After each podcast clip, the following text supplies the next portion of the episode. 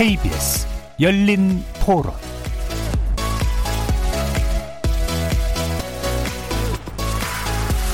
안녕하십니까. 케이비에스 열린토론 정준희입니다. 그 단체가 자기 이익을 취하기 위해서 위안부 할머님들을 이용한 건 아닌지 싶기도 하고 해서 다른 단체도 뭐 내역 같은 것들이라든지 돈이 어디로 가고 하는 건지 이거 다 투명하게 공개를 했으면 좋겠고, 시민단체가 뭐 제가 생각해봐도 한 몇만 개는 될 텐데 하나 때문에 그 몇만 개를 다 매도하기는 좀 어렵지 않을까. 그러니까 뭐 하나의 문제 때문에 그 피해자를 지원하고자 하는 그 본질이 흐려지면 안 되겠다. 그래서 뭐 또 뉴스 같은 거 보면 또 막 이상한 얘기도 많이 나오더라고요. 뭐 소녀상을 철거하자부터 시작해서 그러니까 그건 너무 나간 거 아닌가. 본질에 좀 집중을 했으면 좋겠다는 생각이네요. 시작은 좋았을지 모르겠는데 나중에는 뭐 변질되고 그런 것 같아서 뭐 횡령을 했다고 하면은 거기에 대한 처벌은 당연히 받아야 된다고 생각해요. 조중동 얘기하는 거 이런 거에 비해서는 상당히 다른 점들이 많고 그냥 아니면 말고씩 터트리기만 많고 너무 마녀 사냥을 한다고 생각하고 있습니다. 어쨌거나 지금도 일본에서 정부에서 우리 신문 인용해갖고 그만 끝내자 사회나 뭐 하자 그러면서 옛날에 진정한 사죄는 없이 하여튼 저기 이번 걸로 해서 일본의 그 만행에 대한 역사가 덮어지면 안 되겠다고 생각하고 있습니다.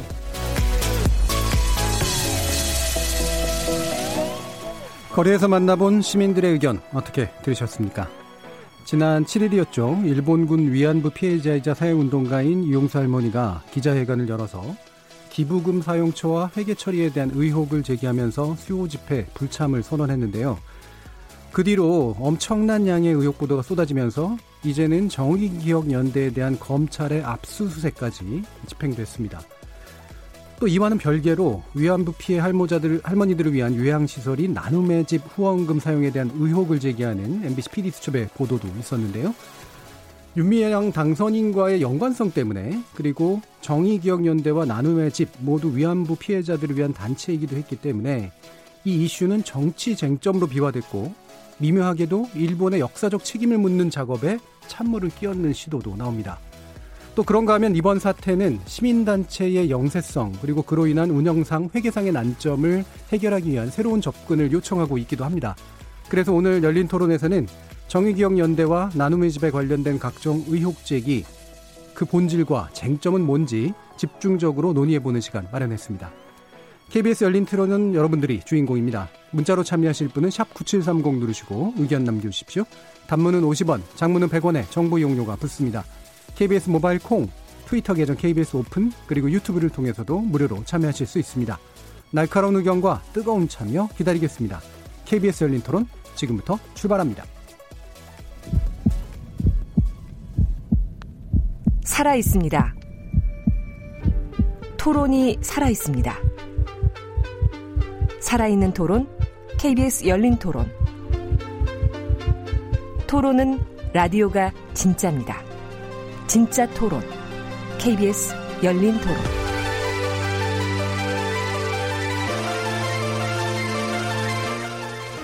자, 지금 스튜디오에 세 분의 패널 모셨는데요. 음, 먼저 언론개혁 운동가로 활동하셨고 시민단체 또 아주 잘 알고 계신 분이죠. 최민희 전 더불어민주당 의원 모셨습니다. 안녕하세요, 최민희입니다. 자, 그리고 이제 일본 문제하고 연관이 되니까요. 한일 관계와 독도 영유권 문제에 관련된 전문가이신 호사카 유지 세종대 교수 모셨습니다. 예, 안녕하십니까. 자, 그리고 국제공공부문 회계기준위원회 위원이시기도 한데요. 또 회계 관련된 내용 전문성 있게 말씀 주실 중앙대 경영학부의 정도진 교수 나오셨습니다. 네, 안녕하세요. 청취자 여러분들도 여러 가지 의견들 있으실 테니까 다양한 의견 부탁드리겠습니다. 자, 일단 어, 오늘 이제 이렇게 세 분을 모신 건 이 정의연 관련된 그리고 윤미향 당선인 나눔의 집에 관련된 이슈가 좀 복잡 미묘하게 흘러가기도 하고 또 지나치게 좀 뭔가 이렇게 뭐 흥분되어 있다라는 그런 느낌 같은 것도 좀 들어서 과연 정확한 본질은 무엇이라고 생각하시는지 그리고 구체적인 쟁점들에서 우리가 가려봐야 될 것들은 뭔지 차근차근 좀 이야기 나눠보려고 합니다. 일단 시작은 이제 이용수 할머님께서 기자회견을 하시면서 약간의 내분이 일어나는 듯한 그런 모습 때문에 또 이 문제가 더 많이 불거졌고요. 또 마침 어, 윤미향 당선인과의 연관성 문제가 되면서 이게 정치적 쟁점이 됐죠. 그래서 각 어, 선생님들께서 또 전문 분야도 조금씩 다르시기 때문에 보시는 눈도 조금씩 더 다르실 수도 있을 것 같아요. 그래서 이 문제의 본질은 뭔지 어떤 부분을 눈여겨봐야 되는지 한번 들어보겠습니다. 최민희 의원님. 네, 우선 어, 이용수 할머니의 문제 제기는 크게 두 가지였습니다. 하나는 예. 운동 방식의 변화가 필요하다는 음. 문제 제기를 하신 거예요. 그리고 두 번째는 어, 그 사실은 윤미향 당선인이 예. 신분이 변화하는 거잖아요. 국회의원으로. 운동가에서. 그게 적절하지 음. 않다는 문제 제기를 하셨어요. 네네. 그리고 그 외에 기부금 문제에 대한 문제 제기는 부차적인 거였습니다. 음. 적어도 그날 문제 제기에는. 그런데 저는 이 실존적인 문제로서의 윤미향 당선인이 국회의원이 되고 안 되고 문제는 이게 본래는 단체 내에서 토론이 돼야 되는 예. 거거든요. 그런데 그런 절차가 생략되면서 오해가 발생할 수 있었겠다 싶어요. 예. 그러나 이게 토론 주제로는 별로 중요하지 않은 것 같다. 음. 그런데 첫 번째 운동 방식의 변화는 그러니까 할머니가 얘기하신 거 이렇게 워딩을 보면 굉장히 깊이 고민하신 거예요. 예. 그러니까 그 운동 방식의 변화가 그 위안부 문제를 더 이상 다루지 말자가 아니고 예.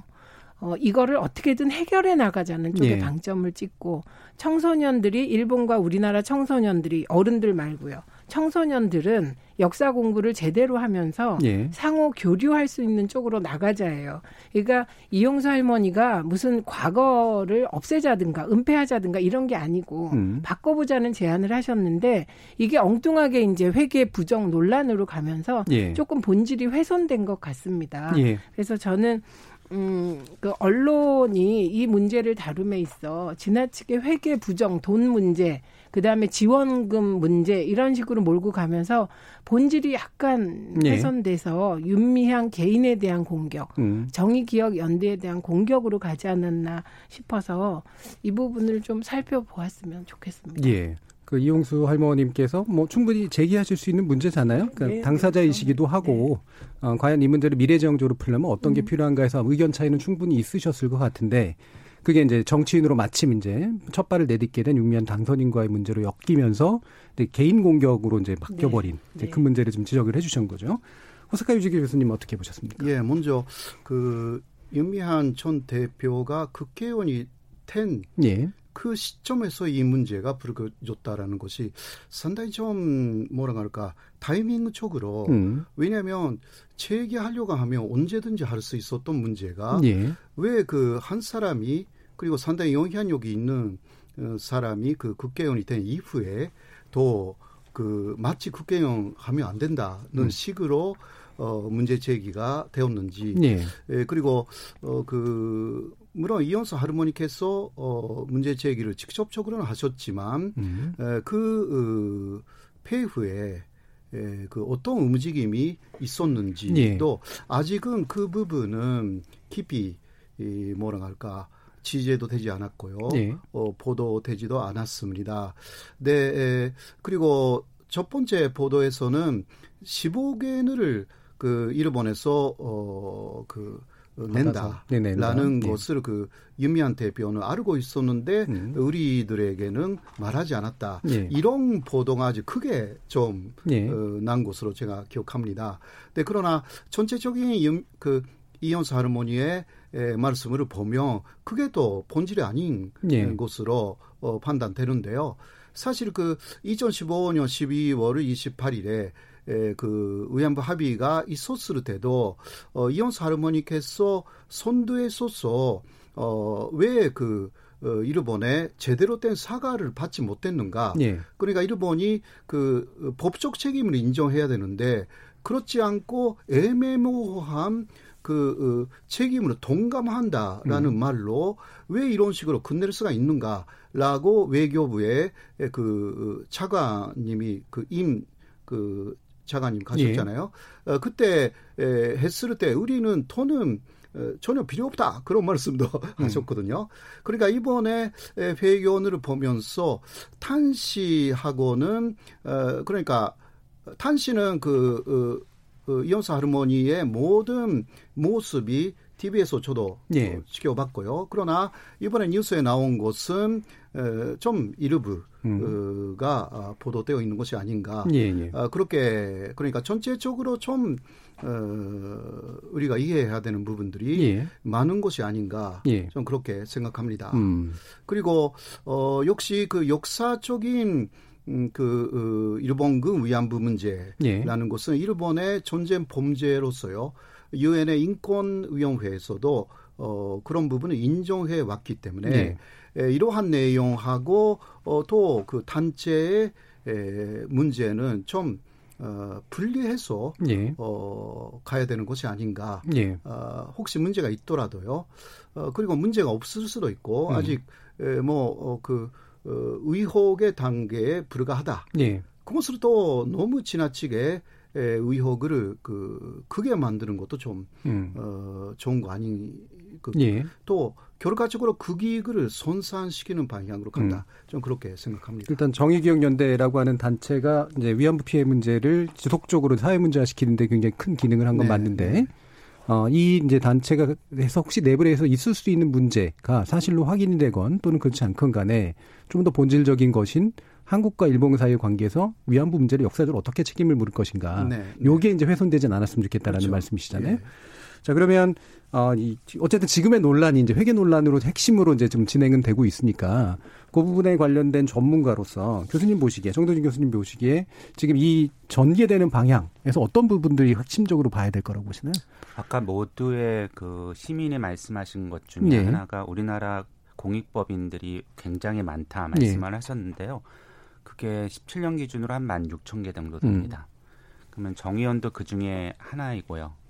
과연 이런 문제가 정의원만의 문제일까? 예. 아까 두 분도 말씀하셨듯이 할머니가 문제를 제기하신 거나 아니면 지금 윤, 윤 단성자의 현재 포지션이나 이런 것 때문에 이런 문제가 오히려 촉발된 것도 없지 않아 있다고 생각을 하거든요. 예. 그래서 회계하는 제 입장에서는 음. 이 문제를 단순히 한 시민단체의 문제로 본다면 음. 잘 기억하시다시피 이런 거 계속 반복돼 왔습니다. 네. 옛날에 뭐 요트 타는 기부단체도 있었고요. 음. 그리고 뭐 애를 볼모로 해서 기부를 받은 다음에 사고 친 분들도 많이 있었고요. 예. 이 거의 이, 삼 년마다 한 번씩 이런 게 반복되고 있거든요. 음. 이번 기회에 저희가 쳐다볼 방향은 이게 한 시민단체의 문제로 간주하고 끝낼 게 아니라 예. 과연 공익법인들의 회계 처리, 특히 회계 투명성 그 부분을 우리가 어떻게 미래지향적으로 풀 수 있을지 예. 거기에 대한 해답을 이번에는 좀 세팅하고 갔으면 하는 바람을 갖고 있습니다. 예, 그럼 방금 이제 지적 주신 내용과 이제 반복된다라는 표현을 이제 쓰셨는데 그게 이제 공익법인에 관련된 회계 기준 내지 회계를 처리할 수 있는 여러 가지 이제 어떤 방식들의 제도적 한계가 있어서 그렇다고 보시나요? 아니면 그 공익법인들이 게으르거나 느슨하거나 또는 뭐 오해가 많거나 그래서 좀 발생한다고 보시나요? 어, 공익법인 회계 기준이 제정된 지 얼마 안 됩니다. 예. 공익법인 회계 기준 자체가 그동안 없었거든요. 음. 그만큼 우리나라 사회에서 과연 공익법인에 대한 기대만큼 제도가 완성되어 있느냐. 이건 한번 고민해 볼 필요가 있다고 생각합니다. 예. 단순히 공익법인에 계신 분들이 게으르거나 음. 방임적인 마음이 있어서 회계 처리를 안 했다고 보기보다는 예. 우리가 그만큼 제도를 갖춰놓고 그분들이 안 했냐를 여쭤봐야 될 것 같은데요. 음. 지금 현재는 그 진행 중인 상황입니다. 예. 다만 이제 우리나라가 좀 늦게 시작했긴 했는데요. 어, 외국보다는 우리나라가 공익법인에 대해서 정보 공개가 좀 느린 건 사실입니다. 네. 다행히 어, 이제 올해부터 내년부터는 공익법인들도 전부 다 공시를 하도록 개정이 되지 않았습니까? 작년 예. 십이월 말에. 그런 걸 보면은 분명히 진일보하고 있는 측면은 있습니다. 음. 그래서 이건 제도의 문제를 우리가 먼저 완비하지 않아놓고 개인의 문제처럼 얘기하는 예. 건 한계가 있는 것 같습니다. 예. 이건 갑자기 드는 궁금증인데요. 네. 이 공익법인이라고 할 때 공익법인이 비영리법인을 그냥 의미하는 건가요? 아니면 예를 들면 종교법인이라는 게 구분되는 어떤 단계인가요? 공, 종교법인도 공익법인에 포함됩니다. 아, 종교법인까지 하면은 숫자가 삼만 개가 넘고요. 네. 어, 그러니까 저희가 공익법인이라고 얘기하는 거는 상속세, 증여세법에서 얘기하는 건데요. 그들 그 법인들을 따로 부르는 이유는 바로 기부를 받을 수 있는 단체이기 때문에 문제. 따로 음. 가르고 있고요. 예. 그래서 관할청이 국세청인 겁니다. 예, 알겠습니다. 그 기부금에 관련된 문제가 이제 이 법인을 구별하게 만드는 데 있어서 네. 굉장히 중요하고 그래서 또 거기에 관련된 회계 기준이 또 상당히 또 중요한 문제가 될 수 있겠네요. 그러면 최민희 의원님. 그 아까 이제 그 쟁점이 좀 뭔가 이렇게 좀 자, 잘못 이동하고 있다라고 보시는데 어쨌든 만약에 지금 진행되고 있는 방금 언급해 주신 이 공익법인상의 문제 그리고 회계 처리 정기 문제라면 지금 정의원에게 제기된 게 어느 정도까지가 타당한 문제 제기고 어느 정도는 좀 부당하다고 보시는 게 있습니까? 그러니까 저는 일단 예. 국, 지금 말씀하신 걸 받아서 국세청 공시에 네. 대한 보도가 계속 나오고 있습니다. 그 한 음. 예가 삼천삼백만 원을 호프집에서 하룻밤에 썼다 이런 이유입니다. 예, 예. 근데 그걸 구체적으로 살펴보면 삼천삼백만 원을 하룻밤에 쓴 게 아니라 음. 오십 개 업체에 돈을 나눠준 건데 이천십팔 년 말까지는 삼천삼백만 원을 소위 호프집이나 술값으로 쓰면 예. 대표적인 업체에 대, 업체를 하나만 쓰게 돼 있었던 거예요. 그게 음. 지금 말씀하신 소위 이제 규칙의 오류겠죠. 예. 그런데 이게 이천십구 년 삼월부터 이제 전체를 다 쓰도록 음. 이제 바뀐 거거든요. 그러니까 요런 식의 미세하게 잘못된 부분들. 예. 그거는 어, 규칙 사유가 정부와 어, 사, 정부에 오히려 있는 것이죠. 그건 정부의 규칙에 따라 되는 거니까. 예. 그런데 이 이런 게 굉장히 많습니다. 뭐 상조회사도 마찬가지고. 예. 뭐 그래서 이런 부분들에 대해서는 이거를 부정으로 몰아가는 보도 태도는 안 좋다고 저는 생각을 합니다. 예. 그래서 이런 건 시정하면 되고 말씀하셨듯이 저는 지금 회계에 대해서 나온 문제 제기는 이게 오류인지 부정인지 그렇죠. 확인을 해서 예. 부정이면 법적 책임을 져야 되고 오류라면 그건 시정할 기회를 줘야 되고 이렇게 정리돼야 된다고 생각합니다. 예. 그런데 지나치게 회계 부정으로만 보다 보니 음.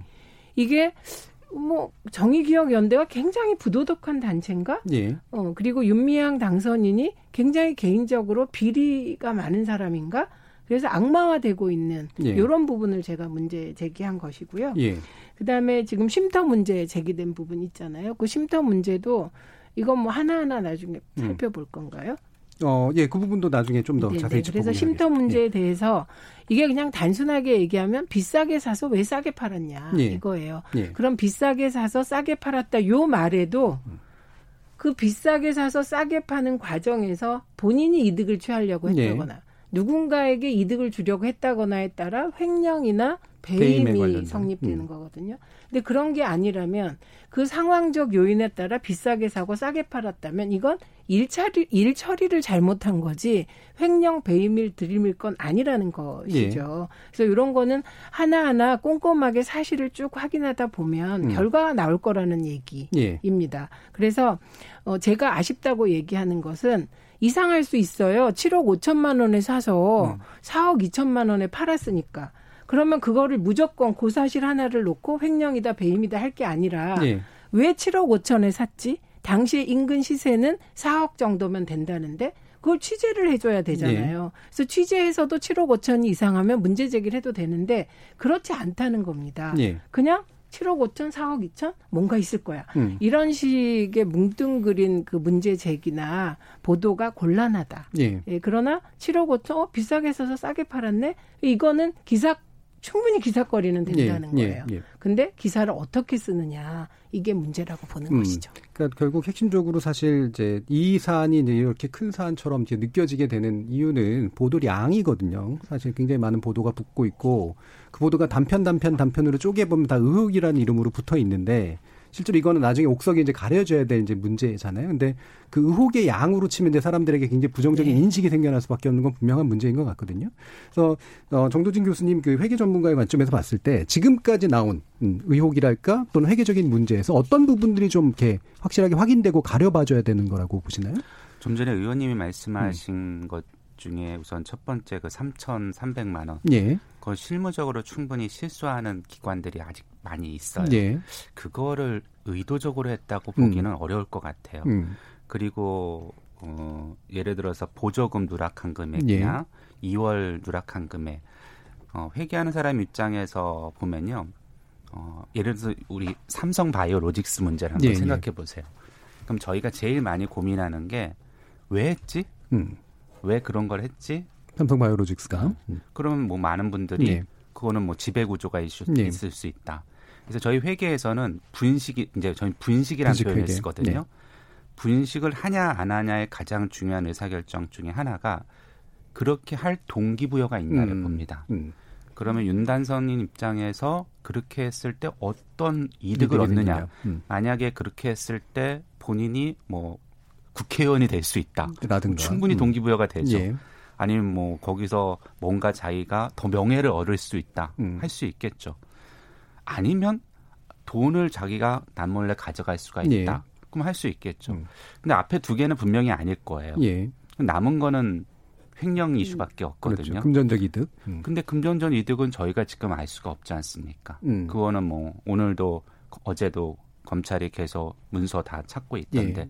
그 부분을 선입견을 갖고 판단하기보다는 음. 그 부분은 저희가 증빙을 갖고 얘기해야 되니까 예. 심적인 판단은 좀 회계 입장에서는 되게 우려적인 모습이 음. 없지 않아 있습니다.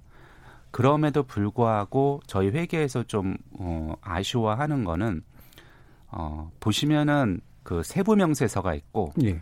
총괄 명세서가 있거든요. 저희는 이제 재무 상태표나 손익계산서라고 어, 하나의 표로 만드는 표가 있어요. 근데 그 표가 그냥 나오는 게 아니라 그 표가 나오기까지 여러 가지 부속적인 표들이 있어요. 그러면 회계하는 사람의 가장 기본의 치욕적인 게 뭐냐면 그 덧셈이 틀리면 네. 모든 신뢰가 다 없어져 버려요. 네, 기초적인 계산. 음. 근데 그게 지금 틀린 상태지 않습니까? 음. 그러면 오류죠. 네. 근데 오류도 민간 기업은 징계를 받습니다. 아, 금융위원회에서 오류가 있어도 네. 단순 오류라도 만약에 그 금액이 크면 음. 왜냐하면은 투자자들한테 피해를 주기 때문이거든요. 네, 네. 만약에 이런 오류가 아까 말씀드린 것처럼 의도적인 분식 의도가 있었느냐. 두 번째는 그 금액이 상당히 커서 음. 여기서 이해관계자는 기부를 내신 분들일 테니까요. 네. 이분들이 알았으면 기부를 안 했을 텐데 음. 이분들이 그런 오류를 몰랐기 때문에 기부를 하는 의사결정을 바꿨다. 네. 그럼 그건 상당한 문제가 있겠죠. 음. 근데 그 정도 금액이 문제가 있는지도 역시 청취자들이 판단을 해보셔야겠죠. 네. 근데 더군다나 제가 아쉬운 건 그래서 오늘 이제 이 자리에 부르셔서 정의원에 들어가 봤더니 그때 기자회견 할 때도 회계사한테 감사 받았고 변호사 다 계시다 그러더라고요. 예. 가봤더니 감사에 진짜 회계사분이 계시더라고요. 음. 어, 그러면 최소한 저희가 학회를 운영할 때도 감사들이 네. 그런 거 보거든요. 그렇죠. 네. 이런 걸 안 봤다는 것 자체가 네. 어떤 의미를 줄 수 있냐면 기본적인 신뢰를 구축하지 않았다는 거거든요. 음. 그래서 이건 외부에 있는 투자자, 외부에 있는 이해관계자들한테 속였다 안 속였다가 문제가 아니라 내부에 관리하는 측면에서 네. 뭔가 좀 관리가 방만하지 않았을까, 음. 좀 더 철저한 관리가 필요하지 않았을까 예. 하는 게 이제 회계하는 사람 입장에서의 아쉬움입니다. 예, 뭐 충분히 그러실 수 있을 것 같아요. 제가 학회 얘기를 해서 학회도 사실은 뭐 결국 이제 그런 비영리 법인이니까 매번 학회 이제 집행부 바뀔 때마다 이제 감사하고, 근데 이게 뭐 서로 뭔가 이렇게 그 뭐랄까 아까 얘기하신 횡령이나 배임의 의도가 있다기보다는 무식해서 생기는 문제들도 굉장히 많고 사실은 방만하거나 아니면 몰라서 생기는 그런 식의 문제들이 또 여전히 많이 있어서 이 부분도 이제 개선의 여지들이 이제 필요한 부분이긴 한데 과연 그것도 과연 그런 문제인지도 이제 나중에 좀 더 아마 살펴봐야 될 것 같고요. 일단 호사카 유지 교수님 이게 지금 이와 같은 이제 언론 보도들이 쏟아지고 이게 문제가 이게 굉장히 큰 문제가 되면서 어 아까 말씀하시는 내용 가운데 이제 지금 일본하고의 관계 그리고 일본에서의 어떤 이 문제를 주목하는 또 방식이 좀 있을 거 아닙니까? 네, 그렇죠. 예, 어떤 변화들이 좀 감지되시나요? 어, 그 일본은 그 한국에서 이 보도가 나오자마자 예. 어, 상당히 상세한 보도가 나오더라고요. 상세한 보도가. 예, 예. 음. 저는 그거 좀 놀랐습니다. 예, 예.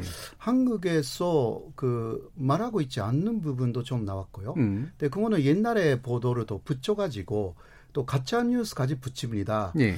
뭐 이런 이게 가짜 뉴스인지 뭔지 모르지만요. 제가 어, 일본 쪽의 보도를 보고 좀 놀란 부분이 있어요. 지난 이십 대 국회에서는 그 비례대표로 오히려 이용수 할머니가 어, 그 추천되었다. 예, 예. 사실입니까? 아, 그건 십구 대 국회 때, 십구 대 때 이용수 할머니가 민주통합당 비례대표 신청을 하셨습니다. 음. 그 아, 당시 네네. 연세가 팔십사 세였습니다. 예, 그러니까 아, 이십 대 전에 또 십구 대. 십구 대였어요. 그러니까 십구 대 전이었었죠. 예. 네. 그러면 그 이야기를 그런 것까지 그 일본은 권하면서 예, 예. 어, 네, 이번에 그 윤미향 음. 씨가 또 권총 받아가지고 또 음. 당선됐기 때문에 예. 거기에 대해서 원한이 있는 거 아니냐라든가 예. 이혼수 할머니가 예. 네, 그런 이야기 그 이거는 만들어내는 거예요. 음. 그런 그러니까 가식성으로 심리적으로 그럴 수 있다는 예, 예, 거죠. 예. 네, 일본은 그 음. 어, 먼저 윤미향 대표를 쭉 공격하고 예. 왜냐하면 윤미향 대표가 국회의원이 되면 위안부 문제는 더 격화될 것이고 일본에 대해서 또 아주 세게 공격할 것이고 예. 근데 그 여당 쪽에서는 그렇죠. 큰 여당이니까요. 예, 그런 식으로 예. 생각하고 있고요. 또 다음 요새 나온 그 보도에는 이게 북한의 북한 문제하고 연결되어 있다. 예. 북한에서 김정은이 말했지 않느냐. 북한에도 위안부는 있었다. 음. 혹은 지금도 있다. 그, 생존해 있다. 이런 이야기 나왔지 않습니까? 예. 그러니까 결국은 그 일본 정부가 가장 무서워하는 것은 북한 쪽에서 위안부 문제를 크게 그 고려하는 예. 부분. 거기에 연결을 되기 때문에 음. 일본 정부로서는 그리고 일본의 우파 음. 쪽에서는 윤미향 대표의 전 대표의 그 그런 국회의원 당선이라는 것을 굉장히 싫어하는 예. 어, 그러한 눈치가 보도에서도 조금씩 나오, 나오고 있고요. 음. 근데 이런 부분들이 이, 뭐 한국 쪽하고 어떻게 연결되어 있는지를 모를, 몰라도 예. 어, 전혀 연관이 없다고는 저는 보고 있지는 않습니다. 예, 예. 근데 이런 부분은 음, 그러니까 정치적인 사실 목적이 있으면서 그 전체적인 목적을 달성하기 위해서 회계라든가 어, 그런 부분을 그 이용하는 수단, 수단으로 이용하는 예. 어, 그런 것일 수도 있다라는 거죠. 음. 왜냐하면 저도 그 연구소를 운영하고 있고, 예. 근데 우리 같은 경우는 그 대학교에서 어, 다 그 위에서 관리하기 때문에 음. 그 어떤 피리가 생기지는 않습니다. 근데 그러나 어, 그 뭐라고 할까, 일 년에 한 번만 회계 보고를 하는 예. 회계 그, 감, 그 검사를 하는 그런 정도이면요 여러 가지 반만한 음. 그런 회계 처리 같은 게 충분히 있을 수가 있다. 음. 아까 그 학계 이야기를 예, 하셨지 예. 않습니까? 제가 속해 있는 학계에서도 그런 문제가 몇 번 나왔어요. 예. 그러니까 회장이 횡령했다라든가. 음, 음. 네, 그러나 그것은 위혹에 음. 진, 그, 불가한 것들이 굉장히 많았습니다. 예, 예. 네, 그런 그 제기를 하는 분은 누구냐? 그 회장을 싫어하거나 그렇죠, 반대하는 세력에서 예, 예. 그렇게 나왔어요. 음. 그러니까 이런 것들이 그 어떤 사회에서는 상당히 공통적인 음. 성격을 갖고 일어나는 것이 아닌가. 예, 예. 물론 그거는 하나의 제 의견이지만 음. 전혀 그렇지 않다라고 할 수는 없는 부분들을 음. 저는 한국에 와서도 많이 목격했기 때문에요. 예. 어, 좀 더 어, 그 넓은 시야에서 이 문제를 바라봐야 한다 그렇게 예. 생각합니다. 그러니까 제가 잠깐 예, 끼어들면 예. 그 산케이신문 보도와 그 논조 그리고 예. 이건 다른 언론도 크게 다르지 않는데 보도를 보면 이 회계 부정이 문제가 됐다.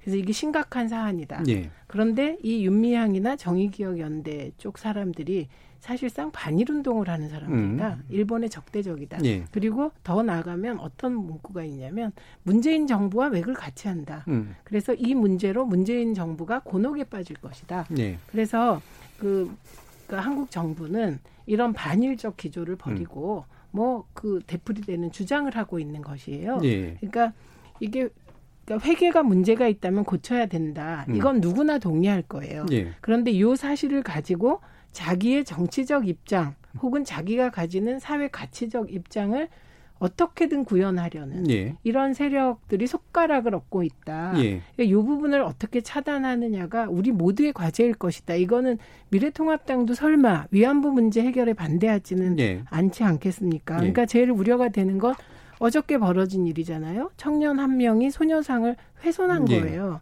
그래서 환경미화원이 그걸 말렸더니 환경미화원을 때렸어요. 음. 그러니까 지금 소녀상을 없애고 싶은 마음, 수요 집회를 없애고 싶은 분들이 있었습니다. 그건 일본이겠죠. 예. 그리고 국내에도 그런 분들이 있는데 이번 회계 논란으로 그런 정치적 목적을 실현하려고 하는 부분은 먼저 차단하고 음. 좀 교수님 말씀하셨듯이 회계 문제로 가야지, 가야지. 그렇지 않으면 이게 전혀 그 다른 방향으로 가서 우리가 그러니까 처음에 정대협 시작할 때는 모든 모든 여성 단체가 다 같이 시작을 네. 한 겁니다. 음. 그런데 처음에 정대협은 사실은 우리 위안부 할머니들의 지원에 굉장히 신경을 많이 썼어요. 음. 그래서 그때 제가 기억하기에도 위안부 할머니들 지원법을 만들자 이거 네. 막 우리가 노력을 했던.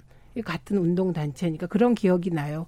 그리고 그게 천구백구십삼 년에 법이 통과돼서 할머니들에 대한 지원을 국가가 하게 된 이후에 운동의 방향이 질적으로 고양됩니다. 그래서 네. 그때부터 일본군 성노예 문제를 계속해서 폭로하고 일본의 사과와 배상을 이끌어내는 음. 그쪽으로 가게 되는 거거든요. 그래서 그러면서 이름도 정의기억연대로 바뀌었습니다. 네. 그래서 이 운동의 흐름은 음. 계속 가져가야 하기 때문에 저는 그 정치적 목적으로 숟가락 얹는 거, 예. 일본이 숟가락 얹는 거, 이 부분은 차단해야 된다는 사회적 합의부터 하고 논의를 했으면 좋겠습니다. 예. 이게 이제 어, 자칫하면 말씀하시는 것처럼 물론 이럴 수는 있는 것 같아요. 그러니까 일본이 이거 보고 되게 잘 됐다고 좋아하니까 이 문제를 덮자라든가 이런 음, 식의 건 그러네. 당연히 아닌 것 같은데 저게 어떤 문제니까. 근데 어, 사실 이 문제가 말씀하신 것처럼 그 자체로 파악돼야 되는데 그 자체로 파악하는 걸 넘어서서 각자의 소망을 투여시켜서 이제 실현시키려고 하는 수단이 되고 있다는 거. 회계 전문가의 관점에서 보셨을 때 어떠세요? 그래서 위원님이 말씀하신 예. 것처럼 이게 회계로 풀려면은 음. 그 회계 이슈가 제기됐을 때 그 예. 부분을 명확히 해야 되는데 음. 미래통합당의 모 의원님께서 보조금 얘기를 하지 않으셨습니까? 보조금을 다 누락했다. 예. 특히 그 금액이 칠억 정도 되거든요. 음. 미국은 연방 정부한테 보조금을 받으면요. 대충 환율 따져보면은 십억 이상을 받으면 무조건 외부 감사를 받도록 되어 있어요. 예. 예. 그러니까 칠억이면 적은 돈은 아니거든요. 음. 그 외에도 어, 서울시한테 받은 것도 일억 뭐 누적됐다 해서 언론에 난 것 봤더니 총 누적된 금액이 상당히 많더라고요. 예. 이 부분은 정의연에서 적극적으로 해명을 해야 된다고 생각합니다. 음. 이런 부분이 이제 해명이 안 되다 보니까 보조금 누락은 사실 어떻게 보면은 국민 세금이지 않습니까? 예. 그러니까 국민들 입장에서 가장 민감할 수 있는 부분을 말씀을 하셨는데 뭐 의원님이 어떤 목적으로 그 말씀을 하셨는지 모르겠지만 음. 그거를 받는 정의연대 입장에서는 아까 말씀하신 뭐 삼천삼백만 원 대표 기입 잘못한 거나 이월 그런 문제는 이슈가 아니라고 생각해요. 예, 예. 그래서 선별적으로 적극적으로 회계 이슈 중에서 국민의 감성이나 국민의 상식을 건드리는 부분은 대응을 해야 되는데 예. 한 가지 재미있는 게 어, 이 상속세법에서도 쓴 돈을 보고하도록 돼 있고요. 법인세법에서도 쓴 돈을 보고하도록 되어 네. 있는데 이천십팔 년도에 그 금액이 차이가 얼마가 나냐면 이억 사천십칠억이 차이가 나요. 음. 근데 그게 정확히 어디에 가냐면 일반 운영비로 네. 가 있습니다. 그 금액이 딱 떨어지잖아요. 음. 어떤 사람들이 보기에는 어, 니네 지출한 금액 속였다고 얘기할 수도 음. 있고요. 반대 사람들이 보기에는 하나도 안 속였다 보니까 네. 이 금액 차이는 나는데 그 금액하고 똑같은 금액이 다른데 돈 쓴 데에 남아있는 거죠. 음. 물론 왜 이렇게 일반 운영비를 많이 썼냐고 비판할 수는 있어요. 예. 그래서 제가 보기엔 지금 정의연대 입장에서 답답한 거는 본인들이 말씀하시는 게 진실이라면 음. 저걸 대응을 해야 될 텐데 회계 처리를 지금까지 대응할 만큼 기술적으로 해올 능력이 없었던 것 같아요. 그렇겠죠. 그래서 계속 예. 회계 이슈가 의혹으로 제기될 때마다 음. 대응을 못하고 있는 상황입니다. 예. 처음에 기자회견 하셨을 때 정말 아쉬운 건 회계에서는 포렌식 감사라는 게 있어요. 그러니까 분식이나 이런 거를 저렇게 어, 검찰이 나서기 전에 회계법인한테 네. 우리가 횡령한 게 있는지를 맡기는 아주 고도의 감사 기법입니다. 그러면 다 나와요. 정말. 네. 그 포렌식 감사를 먼저 정의연에서 적극적으로 요청을 하고 네. 스스로 그거를 증명을 했으면 본인들이 지금은 방어할 능력이 없더라도 음. 그 결과가 방어를 해줄 수 있었을 음. 것 같거든요. 예, 저도 그렇게 생각합니다. 그래서 예. 아 이럴 때 오히려 회계 전문가들한테 이게 진심이라 그 예. 마음이 진심이라면 좀 상담을 받고 대응을 했었으면 음. 이런 이슈에서 오히려 쉽게 벗어날 수 있었고 지금 두 분이 말씀해 주신 것처럼 본질적인 문제를 건들지 않는 현상이 갔을 텐데 예. 그래서 지금이라도 제가 정의원에 만약에 조언을 드리고 싶다면 검찰 조사는 검찰 조사고 물론 이제 문서를 다 갖고 가서 얼마나 포렌식 예. 감사가 가능할지 모르겠지만 좀 더 적극적으로 아까 말씀드린 그런 보조금 이슈라든지에 대해서는 대응을 하는 게 필요할 것 같다는 생각이 듭니다. 음, 그러니까 저는 이렇게 압수수색 결국 나올 거 나왔구나라는 생각이 좀 들었는데 우리가 이렇게 검찰에 의한 압수수색이 매번 이렇게 넘쳐나는 사회에 살고 있나 그리고 그냥 익숙해져 버렸나라는 생각도 들고 말씀하신 것처럼 회계적인 문제라면 회계적인 처리들이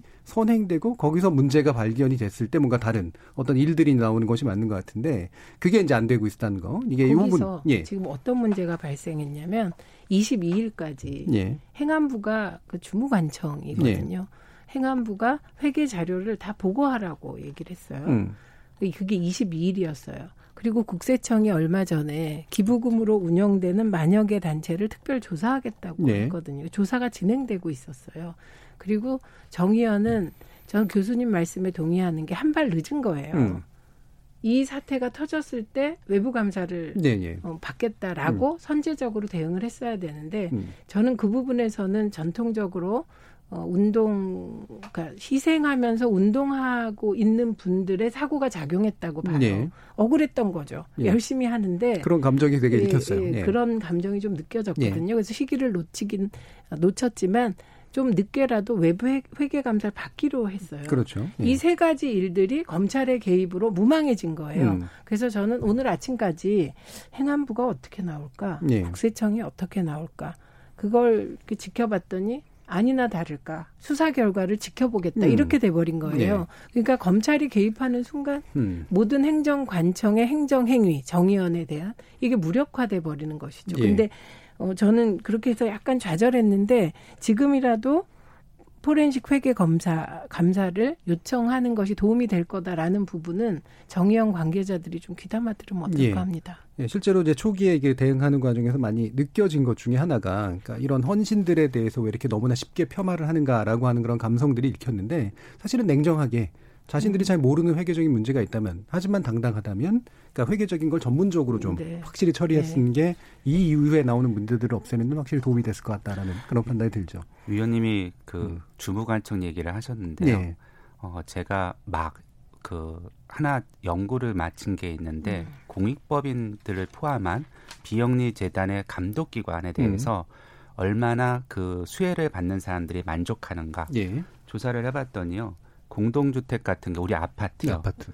감독기관이 잘한다고 얘기하신 분이 백 명에 열다섯 명이에요. 네, 저희 아파트는 문제 많습니다. 사업기관은 열여섯 명이고요. 예. 우리 제가 저희가 있는 대학교는 예, 예. 그러니까 교육부에 대해서 교과부에 대해서 얘기하는 거죠. 그리고 아까 말씀하신 행안부나 국세청을 담당하는 공익법인은 이십팔 퍼센트예요. 예. 이번 사태를 보면서 아, 감독을 담당하는 기관들은 과연 무엇을 했느냐. 음. 이것도 우리가 놓치면 안 되는 포인트라고 생각을 하고요. 예. 국세청 들어가서 공익법인 찾기 쉬우세요? 어려워요. 네. 국세청 그 열람된 자료 보시고 아, 이 돈이 어디로 나갔는지 맞춰볼 수 없어요. 음.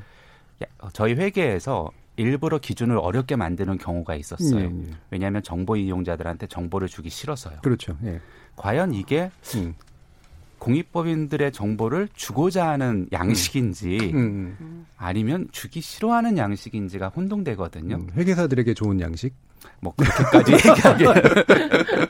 그래서 아까 위원님이 예. 그 감독 행정기관 말씀하셔서 행정기관에 대해서도 우리가 한 번은 현실을 음, 음. 짚어볼 필요가 있을 것 같아서 말씀드렸습니다. 맞습니다. 뭐 거, 거기도 또 행정단청들은 또 나름대로 또, 또 이유가 있겠죠. 뭐 관리하는 또 인력의 문제라든가 예산의 문제라든가 이런 것들이 있을 텐데 그런 거 포함해서 뭔가 이렇게 우리가 이 사태를 통해서 어떤 제도적인 보완 내지 어, 교훈을 얻어야 되는가라고 하는 부분들을 좀 더 후반기에 자세히 논의해 보도록 하겠습니다. 어, 지금까지 이제 이 정의기억연대와 나눔의 집에 관련된 몇 가지 의혹들을 어, 본질은 무엇인지 쟁점이 무엇인지를 일단은 정리 좀 해봤는데요. 후범 토론에서는 시민단체 운용 그리고 회계 문제에 대해서 우리가 어떤 태도를 가져야 되는가에 대해서 좀 더 구체적으로 알아보도록 하겠습니다. 그럼 청취자들도 많은 문자 보내주셨을 것 같은데요. 일단 들어보고 가겠습니다. 김성희 문자캐스터. 네. 정의기억연대와 나눔의 집 관련 의혹에 대해 청취자 여러분이 보내주신 문자 소개해드리겠습니다. 먼저 문자로 삼팔칠일 님. 국비 후원금은 할머니들의 생활치료비, 약값, 장례비 등으로 우선 지출해야 합니다. 그런데 정의연이 이 부분을 제대로 지급하지 않았기 때문에 화가 납니다. 문자로 김정훈님, 윤미향 씨를 언론이 악마화시키는 것도 문제지만 그동안 정의연이 성역화된 건 역시 문제라고 봅니다. 정의연에 대한 비판 자체가 허용되지 않는 분위기 속에서 이번과 같은 문제가 터진 거라고 봅니다. 유튜브 아이디 여행그리기님, 이건 진영 논리도 아니고 친일파 논쟁도 아닙니다. 사실 그대로 철저하게 조사해서 잘잘못을 명확하게 밝혀야 합니다. 다만 관련 의혹을 보도하는 언론들의 태도는 너무 과열돼 있는 것 같습니다. 문자로 일삼일오 님, 운동의 시작은 선의였을지 모르지만 그동안 나온 의혹을 보면 예산 집행과 회계가 너무하다 싶을 정도로 주먹구구였다고 봅니다. 정의연과 관련된 의혹 제기 때문에 그동안 위안부 시민운동이 일본 우파에게 치명적인 약점을 잡힌 것 같아 안타깝습니다. 문자로 구사일사 님, 중요한 건 기부금 회계 투명성 확보와 운동 방식의 변화입니다. 정확한 사실의 확인 없이 정의연과 윤미향 당선인을 향한 무차별적 기사 남발과 정치적인 공격은 배제돼야 한다고 생각합니다. 이어서 유튜브 아이디 송유성님, 회계 과정이나 개인 유용 문제는 검찰 조사를 하고 있으니 철저히 조사한 후에 그 결과를 지켜보면 될 일입니다. 기부 행위의 진정성만은 계속해서 지켜나가야 하지 않을까요? 유튜브 아이디 현애인님. 이번 기회에 회계 프로그램 보급을 통한 회계의 투명성을 모든 시민단체에 보급하는 게 좋을 것 같습니다. 유튜브 아이디 이이이님. 이번 사안의 중요 검토 사항은 단체의 본질적 문제가 아니라 단체 운영상의 과실이라고 봅니다. 검증해서 과실이 있다면 그 과실의 크기만큼 진솔한 수정과 보완을 하면 될 겁니다. 물론 실정법에 저촉 사항이 있다면 법의 심리와 처분을 받으면 될 것입니다. 네, 이 시간은 영상으로도 생중계되고 있습니다. 유튜브에 들어가셔서 케이비에스 일라디오 또는 케이비에스 열린토론을 검색하시면 지금 바로 토론하는 모습 영상으로 보실 수 있습니다. 지금 방송을 듣고 계신 청취자 모두가 시민 논객입니다. 계속해서 청취자 여러분의 날카로운 시선과 의견 보내주세요. 지금까지 문자캐스터 김성희였습니다.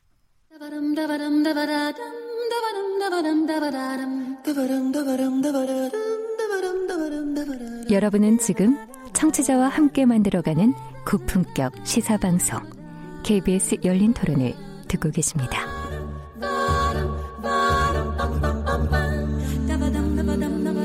케이비에스 열린토론, 정의기억연대와 나눔의 집 문제에 대해서 함께 논의해보고 있는데요. 최민희 전 더불어민주당 의원, 호사카 유지 세종대 교수, 그리고 정도진 중앙대 경영학부 교수와 함께하고 계십니다. 최민희 의원님, 아까 그 청취자들이 좀 뭐 냉정하게 잘 합리적으로 지적해 주셨는데 혹시라도 이 부분은 오해가 있는 것 같다라고 좀 답 주실 음. 부분 있으세요? 그러니까 정의기억연대 네. 활동에 대해서 이게 피해자 구제단체라는 인식이 되게 광범위하게 네. 펴져 있는 것 같은데 이것도 또한 언론이 조금 그런 방향으로 모는 음. 측면도 있습니다. 왜냐하면 주변에 정의기억연대를 후원하는 분들하고 얘기를 해보면 정의기억연대를 후원하는 것이 다른 데가 아니라 예. 후원하는 이유는 이 단체가 피해자 구제만 하는 게 아니라 세계 여성 인권 평화, 예. 예, 전쟁 속에서 여성 피해 반대 이런 그 보편적 가치를 가지고 운동을 하기 때문에 지원하는 분들도 많이 있더라고요. 예. 그래서 우선 그 피해자 지원 문제, 생활 지원 음, 등은 음. 이미 정부가 하고 있다는 겁니다. 예. 예, 그리고 장례 비용도 사실 정부에서도 장례 비용을 지불하기도 하고 음. 그리고 각 지자체가 또 지불을 합니다. 그래서 이런 저런 생활상의 불편에 대해서는 사실 국가 지원이 맞죠. 예. 예, 그래서 그게 진행되고 있고 다만 국가가 지원을 하는데 아주 섬세하게 할 수가 없잖아요. 예. 국가는. 그러니까 그 국가가 지원하지 않은 빈 구멍들 음. 예, 이런 부분들에 대해서는 정의기억연대가 그걸 살펴서 지원해 온 것이다. 그런데 예. 그것이 정의기억연대가 설립된 목적은 아니다. 음, 음. 이 부분을 얘기하기가 굉장히 힘들더라고요. 예, 다들 예. 정의기억연대를 피해자 구제단체로 생각하시는데 사실 그것은 아니다. 그리고 예. 또 하나는 나눔의 집이 이제 문제가 음. 터졌을 때 이것도 정의기억연대가 운영한다고 생각하시는 예, 분들이 계신데 음. 전혀 별개고 그건 월주스님의 조계종 예. 쪽에서 하는 것이고요. 사실 위안부 관련 이 일을 하는 단체가 다섯 개 단체 정도가 예. 됩니다. 음. 그런데 이 다섯 개 단체가 다 운동 목적과 방향과 운동 방식에 대한 의견이 달라요. 음. 예, 그렇기 때문에 소녀상에 대해서도 태도가 다릅니다. 그런데 예. 어, 정의기억연대는 그중에서도 수요 집회나 소녀상 이런 것들을 통해서 이렇게 확실한 일본의 반성과 사죄를 강력하게 요구하는 예. 단체이다. 가장 선명성이 네. 높다라고 볼 수도 네. 있고요. 네. 자, 이렇게 그러면 그, 정, 그 정도진 교수님. 네. 그 지금 이제 공익법인에게 있어서 핵심적으로 회계가 기준이 강화되고 이제 이런 이유는 후원금이라는 이름에 그러니까 기부금을 받을 수 있고 그 기부금은 기부자의 의지대로 좀 쓰여졌는가라는 문제일 거 아닙니까? 그리고 네. 아까 얘기하셨던 국가보조금, 네. 국가의 세금이 들어갔기 때문에 생긴 문제. 이 두 가지 부분에서 아까 이제 최민희 의원님 지적해 준 것처럼 나는 이러라고 이제 기부했는데 왜 너는 이렇게 써라고 얘기할 때 뭔가 확실한 기준 어떤 게 있을까요? 저희가 왜 장학금 줄 때도 네. 특정 기부 장학금이 있지 않습니까? 음. 이 장학금은 이 목적으로 써라. 네. 그건 지켜야 됩니다. 음. 그 지금 말씀하신 것처럼 정의연에서 한 가지 고민해야 될 사항은 예. 왜 국민들이 그런 오해를 할까? 음. 제가 오기 전에 정의연의 정관을 찾아봤어요. 예. 그랬더니 지금 하는 사업, 특히 지금 위원님이 말씀하신 해외에 대해서 국제사업이라든지 다 정관에 있습니다. 음. 그 정관에 없는 행위를 해서 지출을 했다면 그거는 위법적인 되죠. 행동이죠. 음. 그 대부분, 그러니까 지금 정확히 다 있는 사업이고요. 예. 근데 국민들이 이제 공개된 그 공시 자료를 보면 십팔 년 같은 경우에 오십육억 중에 예. 십일억이 이제 국제와 관련된 음. 지출이 있었고요. 피해자 지원 사업이 이천삼백만 원이 있었습니다. 음. 이것만 보면 마치 정의연이 피해자 할머니들을 돌봐주는 게 아니라 국제 활동을 주력하는 것처럼 예. 오해할 수 있거든요. 음. 근데 그렇게 하겠다고 정관에 들어가 있어요. 정의연은 이미. 예. 그럼 이럴 때 정의연은 어떻게 하면 되냐면 제 생각에는 음. 그동안 이런 활동을 한다는 거를 외부에 공시를 했을 거 아닙니까? 예. 그럼 아까 위원님도 잠깐 말씀하셨듯이 그런 걸 보고 기부금을 낸 사람들이 있어요. 네. 그럼 그거는 한 목적적으로 쓴 돈이거든요. 음. 만약에 정의연이 그런 목적으로 없는데 돈을 썼다. 그건 음. 배임이 됩니다. 음. 그거는 이제 횡령이 되고요. 그래서 저희가 그걸 정관이라고 부릅니다. 네. 그래서 기업들 같은 경우에도 정관을 중요시하는 게 정관에 없는 행위를 했을 때 그 의사결정자들이 피해를 당, 그러니까 징벌을 받게 돼 있어요. 네. 아까 잠깐 말씀하신 그 나눔의 집 같은 경우에 오면서 제가 가, 받은 그 음. 기사를 봤더니 정관에 그 할머니들을 도와주는 내용이 없다고 해서 음. 언론에서 오히려 그쪽을 얘기를 하고 있더라고요. 네. 근데 그거는 거기서 우리는 이렇게 할머니 독거노인을 도와주겠다고 얘기한 거지. 독거노인 그, 그 할머니 그러면 우리 피해자 할머니들 독거노인이 아니냐? 네. 그건 아니지 않습니까? 음. 그래서 저희가 기부를 할 때 국민들도 꼭 먼저 확인해 보셔야 되는 게 이 기부 단체가 뭐에 돈을 어떻게 쓰는지는 정관에 나와 있습니다. 음. 그걸 보고 의사결정을 하시고 또한 공익법인들은 내가 그거 쓰고 있는 돈이 목적이 옛날에는 피해자 할머니, 어, 삼 년 전만 해도 피해자 할머니한테 쓴 돈이 많아요. 예. 이게 이 년 전부터 이제 줄어든 거죠. 아마 음. 그게 정부에서 이제 지원금이 많이 네네. 가면서 그렇게 됐을 겁니다. 이 얘기는 뭐냐면 어느 순간부터 시민과 국민과 정의원이 소통하는 데 있어서 음. 소통의 정확성이 떨어진다는 거죠. 우리가 지금 이렇게 방향을 바꿨다고 하면 그게 숫자로 그냥 이렇게 공시하고 끝내는 게 아니라 그러니까 국세청에 올리는 거로 끝내는 게 아니라 우리는 이런 식으로 앞으로 정의연의 방향을 가져가고 있고 이렇게 돈을 집행하고 있습니다를 전달을 했어야 되고요. 예. 이거를 모든 국민은 알 수 없지 않습니까? 음. 그래서 이사회가 있는 거예요. 예. 정의연 들어가면 이사회 명단이 엄청 많으시더라고요. 음. 그래서 저 같으면 이사회에 이런 걸 부의를 했을 것 같아요. 우리는 음. 이런 방향으로 갈 거고 그래서 음. 예산안을 이렇게 짰습니다. 그런 모든 하나하나가 결국은 소통의 과정이고 예. 이런 일이 생겼을 때 충분히 정의연 입장에서 우리는 이렇게 왔습니다고 얘기를 할 수 있을 것 같습니다. 음, 그러니까 참 이 부분이 그런 것 같아요. 저도 이제 기부하는 단체나 이런 데 보면 연말쯤이 돼서 당신 얼마를 다 저한테 저희들한테 주셨고 어떤 목적으로 이렇게 썼습니다라고 하는 걸 레터로 보내주시긴 하거든요. 그래서 뭐 제가 그거 자세히 읽어보지 않고 원래 그냥 동의하니까 이제 기부한다라는 생각을 가지고 있지만 아, 말씀 전에 소통 같은 게 그런 의미에서 굉장히 좀 중요할 거고 지속적으로 리마인드 시켜드리는 거죠. 근데 또 한 가지는 어 사실 이제 이 부분에서 이제 이거 기부한 걸 할머니들은 안 썼네라고 하는 문제의식을 가셨던 분들은 대부분이 기부를 하셨던 분들일까라는 그런 것도 있어요. 그러니까 음. 자, 나하고 직접적으로 내 어떤 의지가 연관관계에 있는 단체로 바라보는지 아니면 그냥 개그로 바라보면서도 마치 이제 굉장히 흥분하게 되는 그런 상황들이 좀 생기잖아요. 이 감정도 제가 볼 때는 그렇게 옳은 감정은 아니지만 왜 국민들은 그런 감정을 갖게 될까라고 하는 부분에 대한 생각도 필요한데 그중에 하나가 제가 볼 때 이거거든요. 그러니까 우리가 단체 기부금이 이 운영비라든가 인건비라든가 이런 데로 많이 쓰이려고 안 기대한단 말이에요. 거기서 생기는 문제에 대해서는 어떻게 보세요? 그러니까 아, 일반 운영비를 저희가 많이 쓰는 거에 대해서 지적을 많이 합니다. 그래서 이번에 예. 비영리 회계기준 만들 때도요. 공익법인들이 제일 그러니까 그걸 만들 때 제가 조세연의 그걸 만드는 어, 센터에 소장을 했는데요. 예. 제일 많이 어려워했던 게 오해를 한다는 거죠. 음. 일반 운영비로 많이 쓰는 게 마치 거기서 일하는 사람들이 호의호식하는 것처럼 오해를 한다는 겁니다. 예. 그래서 일반 운영비 같은 경우에는 상당히 철저하게 관리할 필요가 있는 것 같고요. 이게 맞냐 적으냐는 건 다 주관적 판단 아니겠습니까? 음. 그래서 아까도 말씀드렸듯이 우리가 공개를 한다는 건 소통을 하겠다는 거고 예. 소통을 통해서 일반인들이 기부자들이 판단을 해야 되는데 정말 안타까운 건 윤단성인 같은 경우에 그런 기부를 개인 계좌로 받았다는 예, 그거는 의혹이 아니라 사실이니까요. 그 뭐였죠? 자, 그 저기 부조금이었던가? 예. 그거였었죠. 예. 아, 그 부조금뿐만 예. 아니라 예. 그러니까 과거에 정의기억연대라는 공익법인이 된 것은 예. 그게 천구백구십 년인가 이후잖아요. 음. 그런데 이 그러니까 천구백구십 년에 정대협이 생기고 이게 정의기억연대가 된 게 이천 년이잖아요. 그러니까 그 공익법인이 아닌 그 이전에 했던 활동.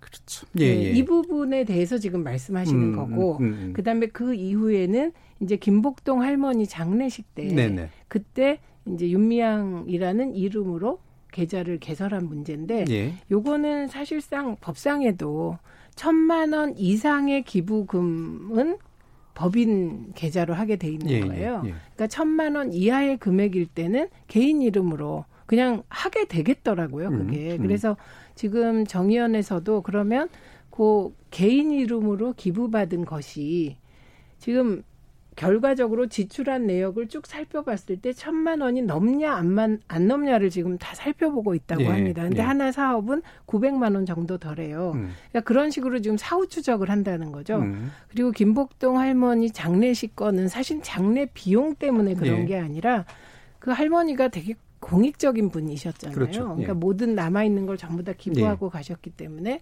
그 할머니와 관련된 뭐 책자라든지 뭐 음. 여러 가지 추모 사업, 그 비용 때문에 받아서 그 부분은 아마도 천만 원이 넘지 않았을까요? 제가 예. 예측한데. 천만 원이 넘었을 것 같은데요. 저는 예. 그 천만 원이 넘고 안 넘고는 이미 이제 저희 판단은 아니고 검찰이 판단을 네, 하겠죠. 예. 제가 안타깝게 생각하는 건 일반 기업을 생각해 보면 작은 중소기업들이 어떤 오류를 하고 있냐면 그 사장님들이 이게 자기 돈인 줄 알고 회사 돈을 그냥 갖고 가서 쓰잖아요. 음. 자기가 백 퍼센트 그렇죠. 대주주기 때문에. 예. 근데 주식회사면은 사실 자기가 백 퍼센트 대주주더라도 본인과 음. 회사는 구분되어 있거든요. 그럼, 그걸 예. 이제 저희가 좀 어려운 말로 기업 실체의 가정이라고 예. 해요. 그러니까 음. 법인이 되면 법인격과 인격은 구분이 되거든요. 그럼, 예.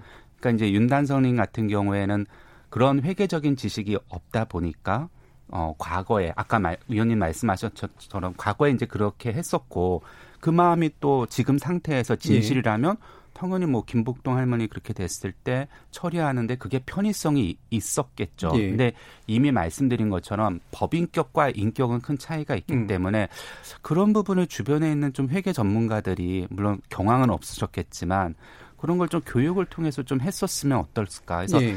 이번 기회에 공익법인에 계신 분들은 좀 회계 교육을 좀 음. 받았으면 좋겠고, 그거를 좀 행정 주무관청들, 아까 감독 당국들에서 이런 건 이제 법인격과 그냥 혼자 하는 기부 행위랑은 기부 단체를 운영하는 건 다르다는 걸 좀 예. 인지시켰으면 좋겠습니다. 제가 여기서 오해가 생길까 예. 봐.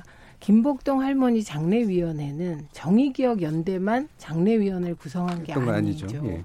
다른 단위가 막 들어온 거예요. 음. 그럴 때 정의기억연대 공익 계좌, 그 공식 계좌로는 장례위원회 관련 기부를 받을 수가 없는 거죠. 야, 여러 단체가 있어서. 예, 그래서 음. 그럴 때 이제 개인 음. 명의를 씁니다. 음. 근데 저는 이런 생각을 해봐요.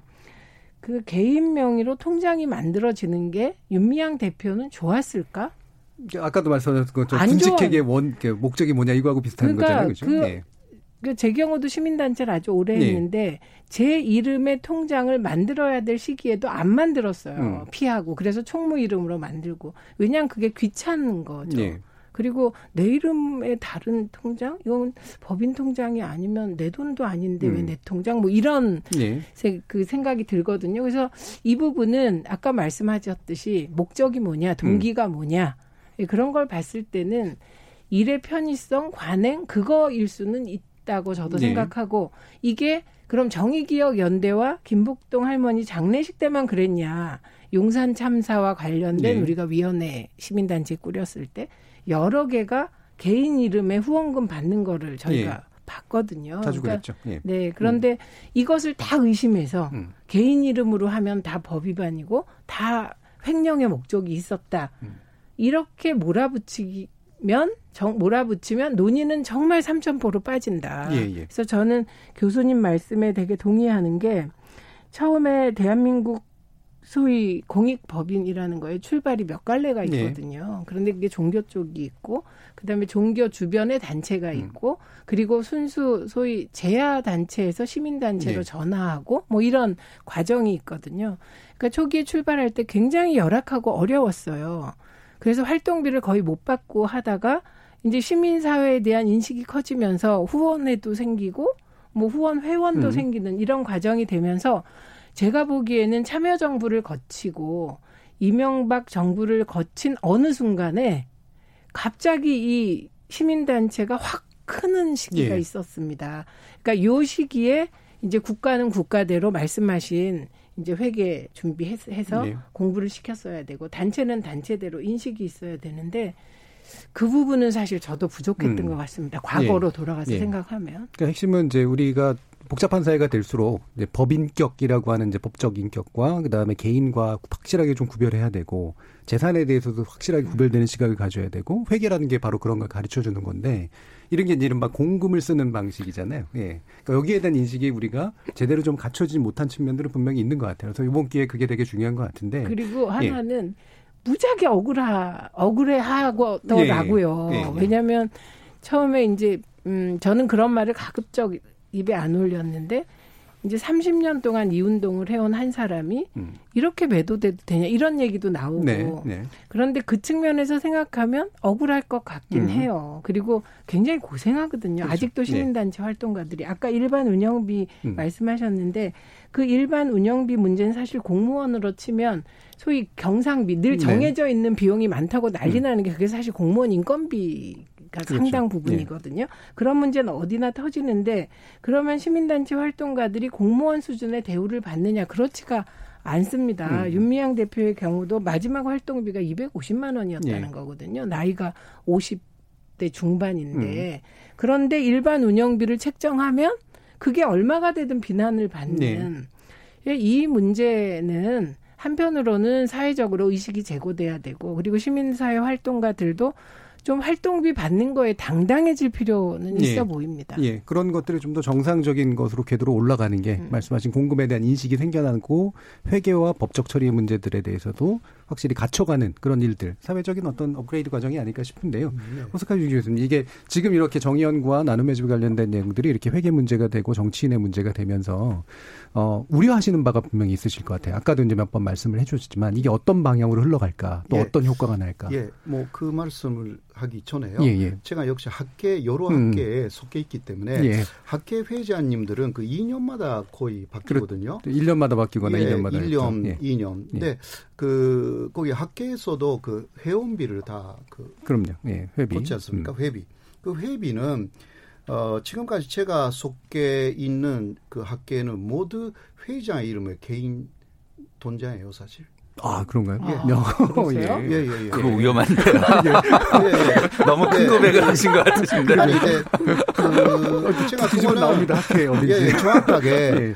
예, 그, 뭐, 제 기억이 잘못되어 있는지 모르지만, 예. 일단, 개인 통장 이름, 음. 이름이, 그러니까 회장 이름으로 되어 있어요. 여기에 음. 회비를 보내달라. 음. 예, 예. 이런 게 꽤 많았거든요. 그렇군요. 이게 학회 이름으로 되어 있는 동작이 아니라. 네. 그러니까 아주 큰 학회가 아니면 아까 네. 말씀하신. 아, 작은 학회의 경우도 있어요. 그러니까 천만 원 네. 넘지 않는. 예, 예. 음. 예, 예. 그게 이제 격, 법인격이 없으면 통장을 못 열잖아요. 네네. 그래서 어떻게 네네. 하셔야 되냐면 학회 이름 옆에 회장님 이름을 다셔야 돼요. 그, 그렇죠, 그렇죠. 음, 그렇게 해야지 안전합니다. 네, 예. 저는 그 예를 들면 제가 그 용소 갖고 있거든요. 예, 예. 그러니까 용소 돈자에 있습니다. 네. 네, 그 역시 그 독도종합연구소 음. 이름이 있고 그 다음에 제 이름이 있습니다. 예, 예. 그런 식으로 되어 있어요. 음. 그러니까 제가 역시 그런 회 그 학계에 음. 그 여기에 보내달라라는 음. 것을 봤을 때 음. 조금 위화하게 생각하기도 했어요. 네. 그래도 그 계속 그 회계 그 검사라든가 하지 않습니까? 음. 그 일 년에 한 번은 예, 정확하게 감사받고 예 감사를 하, 하고 음. 거기에 그 큰 문제가 없었기 때문에. 음. 예, 아무도 거기에 문제 제기한 사람이 즐거 없었어요. 사실.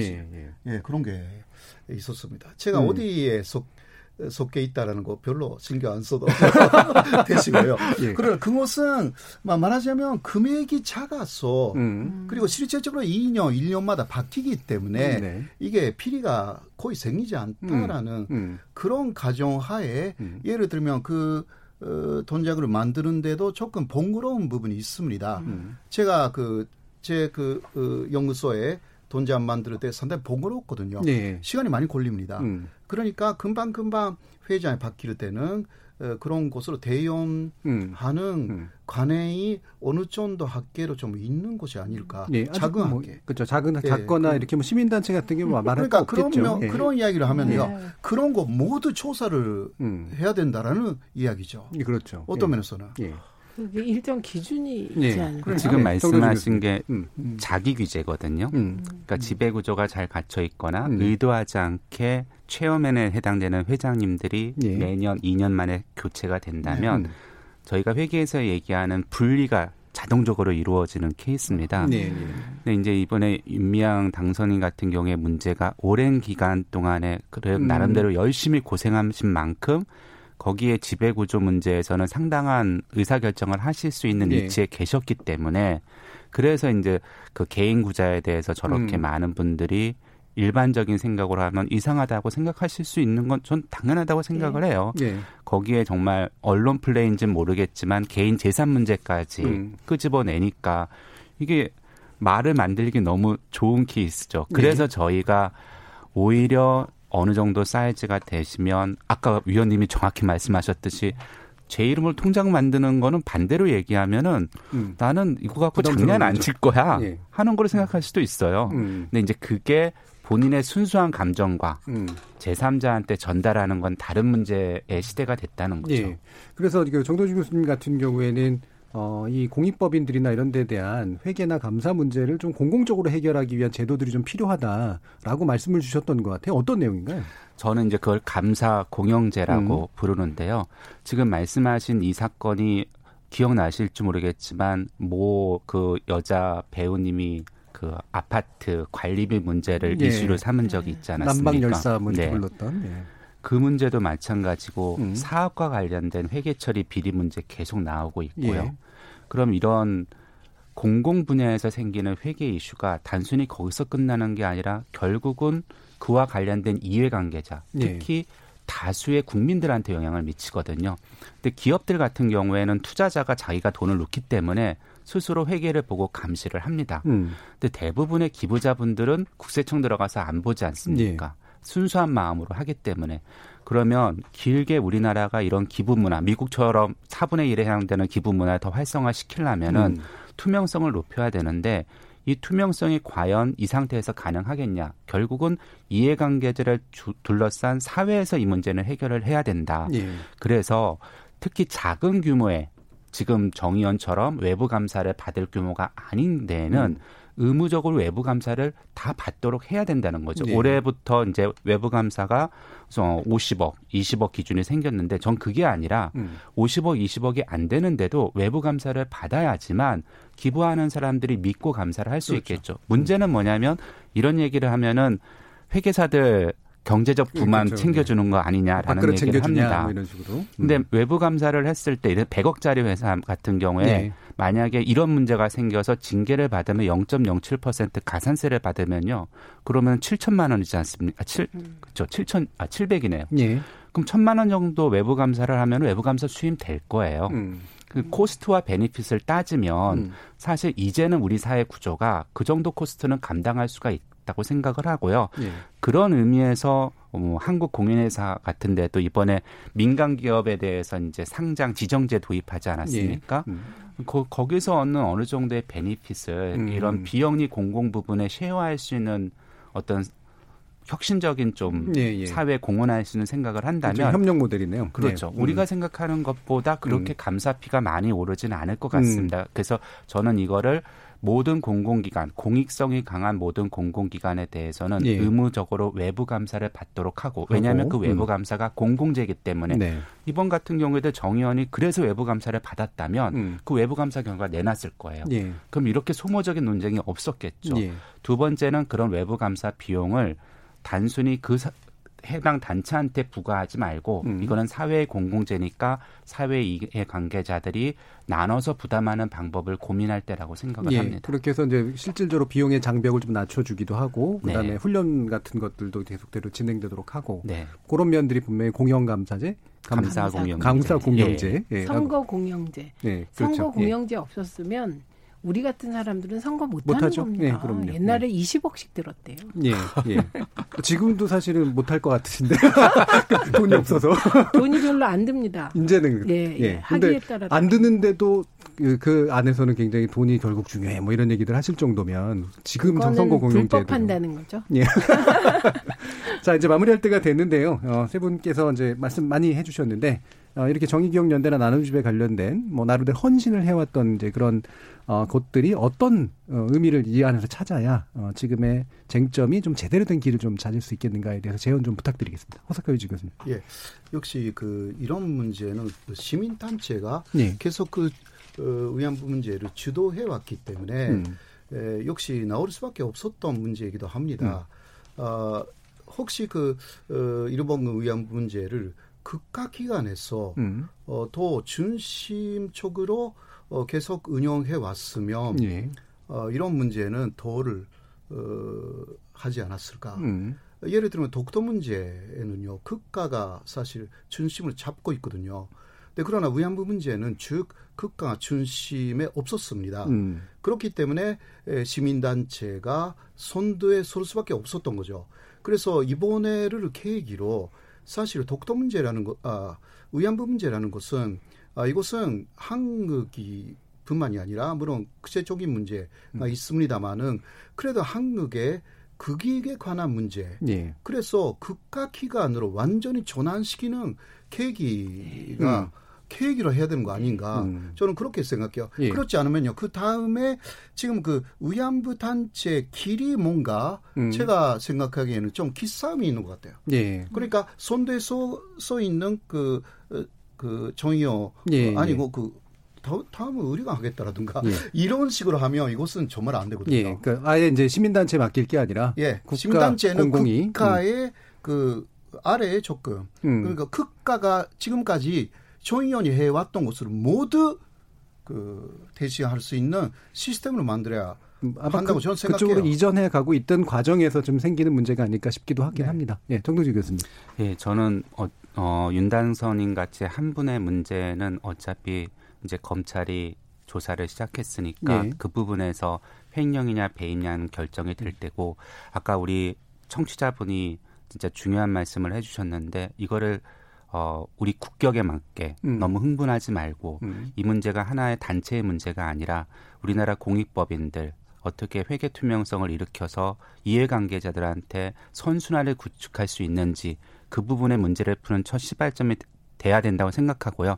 그게 안 풀리면은 앞으로 이런 문제가 반복 안 된다고 확신할 음. 수가 없습니다. 이번 예. 기회에 그게 절단되는 기회가 됐으면 좋겠습니다. 알겠습니다. 최민희 의원님. 예, 저는 호사카 유지 교수님 말씀대로 이제 사실은 정의기억연대가 더 이상 피해자 구제라든지 음. 이런 것을 하겠다고 정관의 목적 사업으로 하는 게 좀 이상하다고 저는 생각합니다. 그건 음. 국가가 할 일인 것 같고 그리고 정의기억연대나 다른 이제 위안부 해결을 하겠다는 분들도 이제 더 이상 할머니들이 이백 살, 삼백 살 사시는 게 아니잖아요. 음. 음. 그러니까 피해자 구제라는 말이 그러면 그 할머니들의 자손들을 구제한단 음. 말인가? 그러니까 이런 상황에 지금 봉착해 있다고 생각을 해요. 예. 그래서 이게 일본과의 관계가 민감하긴 하지만 저는 국가 차원에서 이 문제 해결을 음. 떠맡아야 한다. 음. 이 부분에 동의하고 알겠습니다. 교수님 말씀도 동의하지만 이제 시민사회 단체들은 좀 더 회계를 꼼꼼하게 음. 하고 제가 다 압니다. 돈 아까웠을 거예요. 워낙 아껴 쓰고 막 이게 몸에 배다 보니 예. 회계에 오백만 원 쓴다 그러면 깜짝 놀랐을 텐데 이제 그런 시기가 지났다는 것. 알겠습니다. 네. 예, 오늘 토론 함께해 주신 세 분 모두 감사합니다. 어, 이 문제 더 자세히 짚어보고 또 얘기 나눠보도록 하겠습니다. 저는 내일 저녁 일곱 시 이십 분에 다시 찾아뵙겠습니다. 지금까지 케이비에스 열린토론 정준이었습니다.